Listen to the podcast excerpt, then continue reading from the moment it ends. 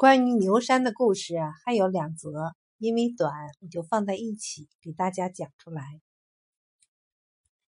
相传，公元前二十六世纪，皇帝在涿鹿大战蚩尤，屡战不胜，命令大将神荼、郁垒在东海流波山捉了一只夔牛，在淄河岸边一座山下做了一面大战鼓，把牛头牛骨埋在山上。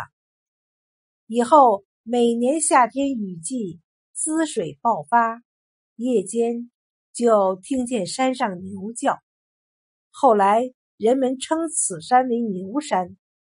当地人春耕和秋收后，都前往祭山拜牛，祈祷山川神牛保佑平安和取得好收成。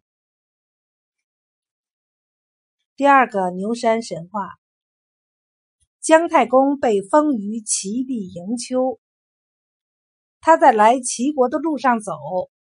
这一天，他趁月色赶路，不远处有一头牛在前领路，一直把他带到了淄河边。牛不见了，摆在面前的则是一座巍峨的山。姜太公便把这山叫做牛山。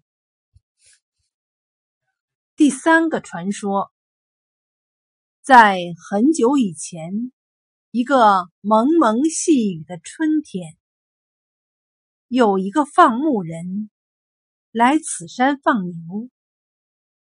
原来牵着一头牛，放着放着，而成了两头、三头。乃至成了一群，大家认为这是个放牛的好地方，因而命名为牛山。